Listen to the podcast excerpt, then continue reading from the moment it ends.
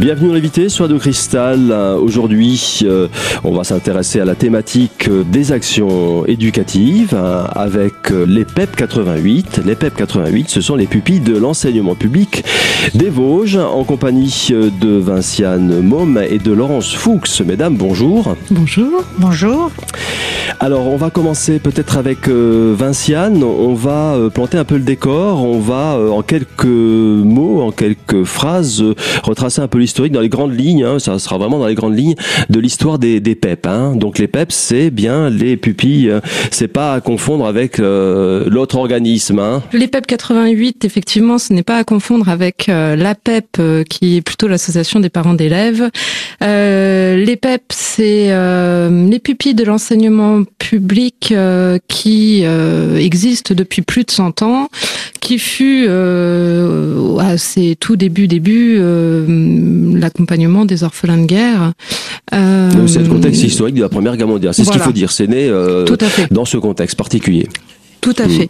Et donc, euh, au fil euh, des années, les actions se sont développées et se sont toujours axées un peu plus euh, sur l'intérêt de l'enfant et notamment l'enfant dans sa scolarité, euh, avec aujourd'hui des associations sur tout le territoire national, une fédération nationale PEP et des associations soit départementales, soit régionales, puisqu'il y y a certains endroits, effectivement, c'est pas départemental mais régional.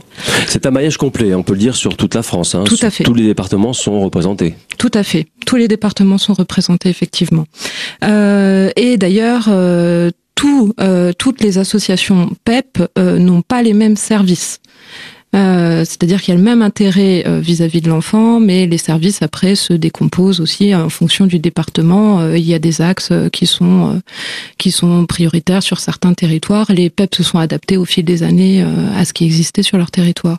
Dans le cadre de notre association, les PEP 88, aujourd'hui, on a effectivement plusieurs plusieurs services Comment s'organise euh, les PEP 88 quel est, quel est, leur mode de fonctionnement? Vous avez plusieurs antennes, c'est ça? Donc vous êtes basé à Épinal, je crois. Voilà, le siège social de l'association euh, est effectivement basé à Épinal, 4 Côtes Vinceau.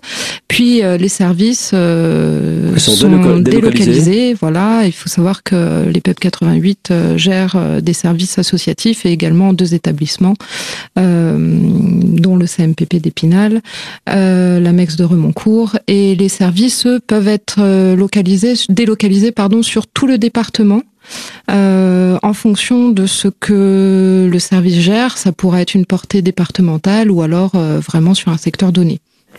Et quels sont ces, enfin, ces, services se situent euh, où pour euh, avoir une idée euh, dans les principaux bassins de population de, du département? Alors ça va être aussi bien sur le territoire, les territoires ruraux, comme par exemple la marge d'Arnay pour tout ce qui est service d'accompagnement classe, ou alors même Bruyère, Rambervillers pour la médiation familiale. Ça va être aussi Saint-Dié-des-Vosges, Gérardmer, donc là plus euh, plus urbain. Euh, voilà. C'est et puis aussi vraiment visée départementale pour tout ce qui est SAPAD et euh, groupe de parole d'enfants. Donc il y a une typologie de services suivant le territoire. Ouais. C'est ça, le service s'adapte au territoire. Ça tout à fait. Et il y a un maillage à peu près, il y a à peu près tout. Donc sur l'ensemble du département, on, on, peut trouver des services des PEP 88. Eh ben oui. On va rentrer dans le vif du sujet, si vous le permettez, avec l'émission euh, des PEP 88. Alors, vous me le disiez tout à l'heure, euh, historiquement déjà, les PEP euh, s'occupent de l'enfant, dans les grandes lignes. Alors après, comment on peut effectivement présenter les, différentes missions Alors en fait, ou les différents services. Voilà, l'émission passe par les actions des différents services sur sur le département, avec toujours donc ce souci de l'intérêt de l'enfant. Les PEP ont développé au fur et à mesure euh, des accompagnements. Euh, un des plus connus, euh, il faut le dire, des pupilles de l'enseignement public, c'est le service SAPAD, service d'accompagnement pédagogique à domicile pour les enfants et adolescents qui, de par un, une problématique médicale, soit de santé physique, soit troubles psychologiques, ne peuvent pas être scolarisés pendant une période supérieure à 15 jours. Et donc, les PEP peuvent mettre en place un service d'accompagnement pédagogique pour que l'école continue malgré la maladie. Alors cet accompagnement se, se présente de quelle façon en fait, euh, c'est euh, par l'intermédiaire euh, donc de nos coordinatrices du service SAPAD et de l'éducation nationale qui met à disposition une représentante de l'éducation nationale directement au sein de notre association que on servit, on saisit, enfin l'éducation nationale saisit le service et la coordination met en action la recherche de bénévoles, les, les besoins de l'enfant pour suivre sa, scolarité. C'est donc de cette façon que se met en place l'accompagnement pédagogique des élèves qui souffrent de pathologie. Je vous propose d'ailleurs de poursuivre dans un instant la présentation de cet accompagnement. À tout de suite.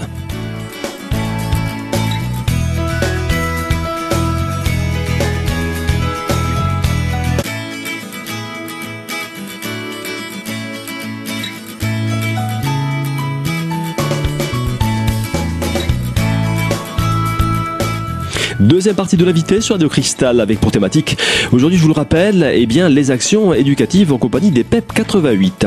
Alors euh, mesdames, on évoquait tout à l'heure en première partie euh, d'émission l'accompagnement pédagogique des enfants qui souffrent euh, de pathologies. On peut dire que c'est une façon finalement d'assurer la continuité de leur scolarité. Tout à fait. continuer la scolarité, voilà. en tout cas, la, plus, la plus euh, normal qui puisse être possible. La plus adaptée possible. Tout à fait. Et, ça se passe à ce moment-là, ça se passe où? C'est aussi à l'école ou ça se passe euh, chez vous ou ailleurs? Alors, euh, ça peut être à domicile dans un premier ah oui, temps, suivant hein, la, pathologie. voilà exactement, mmh, mmh. selon la difficulté rencontrée. Il peut aussi euh, nos locaux permettent euh, euh, des cours où là ça peut être l'occasion, notamment dans le cadre des phobies scolaires, d'avoir un réapprentissage avec des cours qui sont donnés dans, dans nos locaux. mais c'est qu'un exemple minime. Le principal se fait vraiment à domicile avec des professionnels euh, de l'enseignement et aussi des bénévoles qui vont se rendre au domicile de l'enfant, proposer aussi un suivi adapté puisque euh, grâce aux différents partenaires, on peut aussi proposer par exemple euh, des supports numériques, des tablettes, des ordinateurs pour vraiment que le travail puisse se faire dans la continuité. Quelle est la tranche d'âge de ces enfants en moyenne? Alors, c'est plutôt collège-lycée. Euh, avec euh, comme il y a beaucoup beaucoup de demandes. Il y a vraiment un focus euh, qui, qui est accentué euh, lorsque les enfants sont dans une année euh, charnière, comme par exemple la fin du collège. Exactement, c'est-à-dire mhm. les années où il y a des diplômes à passer, etc. Avec chaque fin d'année justement une cérémonie des lauréats, où là même généralement un représentant local. cette année, c'était l'équipe de hockey euh, d'Épinal qui était venu remettre euh, les prix euh, des lauréats. Donc c'est tous ceux qui ont eu leur diplôme et qui ont été suivis à un moment donné par le SAPAD. L'âge maximal, c'est quoi alors? C'est c'est lycée, donc c'est pas le bac quand même. Hein? Ça peut, ça peut. Ah oui, c'est le bac. Ça peut carrément ah atteindre les 18 ans. Ah oui, oui, c'est même c'est même fréquent. Fréquent, ouais. D'accord. Alors après le dispositif euh, SAPAD, euh, le dispositif, il y en a cinq en tout. Hein. Quel, est le, suivant? Le ANA. Alors le ANA, euh, qui est un, petit service qui accueille les élèves allophones nouvellement arrivés. en fait, il s'agit des, élèves nouvellement arrivés sur le, le territoire français qui ont été repérés par l'éducation nationale euh, comme ayant besoin d'un suivi particulier pour l'apprentissage du français. Donc là, euh, l'éducation nationale euh, sollicite le service EANA e et se met en place tout un, suivi avec l'éducation nationale, la famille et nous qui mobilisons en fait, qui recherchons des bénévoles pour aider à l'apprentissage du français ces bénévoles sont agréés par l'éducation nationale. Donc ils, ont une ils vont suivre une formation, c'est ça, je suppose. Ils ont, un certain niveau déjà. Ils ont déjà un certain niveau et c'est aussi enfin, c'est aussi ce qui fait qu'on cherche continuellement des bénévoles parce que ça peut être sur tout le territoire euh, des Vosges et donc euh, bah, parfois des territoires très localisés. Très, très, euh, très, Troisième euh, service, l'accompagnement à la scolarité. Bah, en fait, euh, je voudrais juste préciser avant de poursuivre, c'est qu'effectivement la première clé d'entrée de l'association des PEP, c'est la scolarité. On parle beaucoup d'élèves dans les premiers dans les premiers temps, et on le constate là au travers du SAPA de l'EANA. Hein. Et pour les classes, c'est la même chose, c'est euh, apporter un soutien à la scolarité, à l'aide aux devoirs, à l'acquisition de méthodes d'apprentissage hein, à des élèves. Le maître mot, c'est la scolarité. Hein. Voilà, au départ, la clé d'entrée, c'est l'école hein, mmh. et les élèves. Mmh. Et, et, les élèves repérés en difficulté euh, à l'école. Donc ça, les classes, c'est sur le secteur euh, plutôt de la plaine, hein, où sont mis en place des actions euh, de soutien à l'accompagnement à la scolarité, aussi des, du coup des actions de des activités en famille, des cafés parents, des choses comme ça qui sont développées aussi sur tout secteur, ah euh, La Marche, euh, Darnay, euh, Montureux. Hein. Ah, avec des accords bien sûr avec les, collectivités locales également. Hein. Mais c'est vrai que l'association a des liens privilégiés, je dirais, avec l'éducation nationale. Eh oui, hein. c'est un peu votre prescripteur, est-ce qu'on peut dire ça? Non? C'est un partenaire en tout cas. Voilà, ouais, c'est mmh. plus juste. Alors donc l'accompagnement à la scolarité, ça, ça consiste en quoi, euh, Laurence? Eh ben ça consiste à euh, mettre en œuvre des dispositifs d'aide aux devoirs hein, pour les enfants, alors plutôt en scolarité primaire cette fois-ci. Hein, euh, pour les, les, aider à acquérir une méthode ou à, suivre à l'école. Hein. Parfois, les, les, parents n'ont pas toujours les moyens eux-mêmes d'accompagner les, les, apprentissages. L'accompagnement à la scolarité, c'est donc l'un des dispositifs des PEP 88. Je vous propose d'ailleurs de poursuivre la présentation de ces autres dispositifs dans un instant. À tout de suite.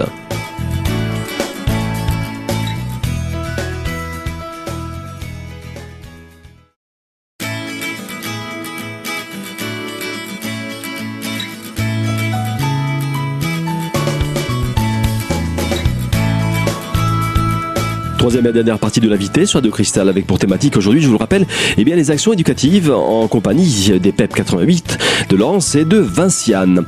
Alors Vinciane, l'un des dispositifs majeurs euh, des PEP 88, c'est l'accompagnement à la scolarité. On en parlait tout à l'heure d'ailleurs. Et est-ce que ça concerne uniquement les enfants en difficulté ou ça peut concerner d'autres enfants? C'est tous les enfants euh, qui sont euh, qui sont inscrits dans, dans ce dispositif-là. Qui, qui, ont, qui ont, une pathologie, c'est ça Non, c'est pas forcément euh, des enfants en grande difficulté. C'est surtout des parents qui, à un moment donné, ont besoin de de, de ce service-là pour accompagner aussi leurs enfants dans, dans la scolarité, puisque non seulement le service accompagne les enfants à l'apprentissage d'une certaine pédagogie, au goût d'apprendre aussi, etc.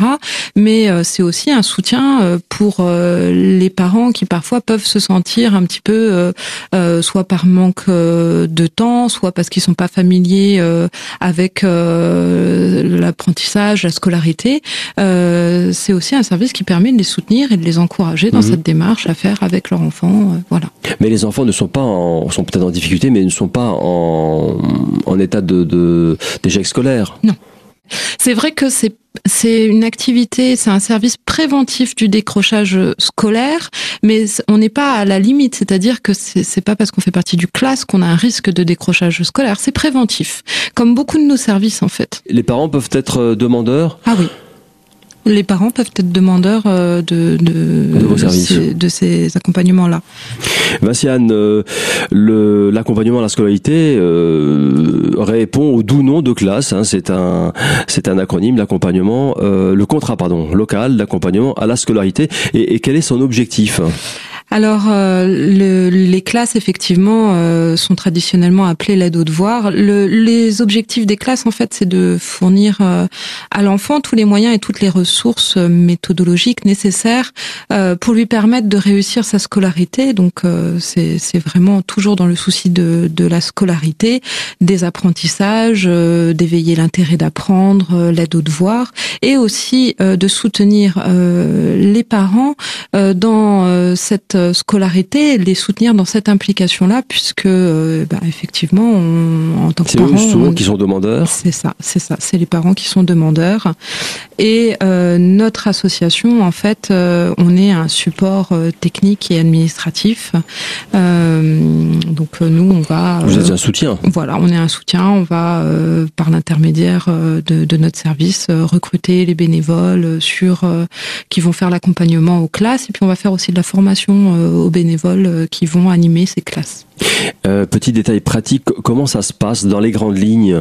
Euh, Ce sont les parents qui sont demandeurs, c'est-à-dire qu'ils vous contactent directement, alors ils, ils, remontent l'information, enfin ils font la demande à l'éducation nationale qui se non, non, qui, qui, revient vers vous. Comment ça se passe? C'est des, des dispositifs en fait qui, qui existent déjà, qui ont été euh, mis à jour par euh, des études euh, sur le terrain, avec des besoins à un moment donné d'avoir des soutiens à la scolarité.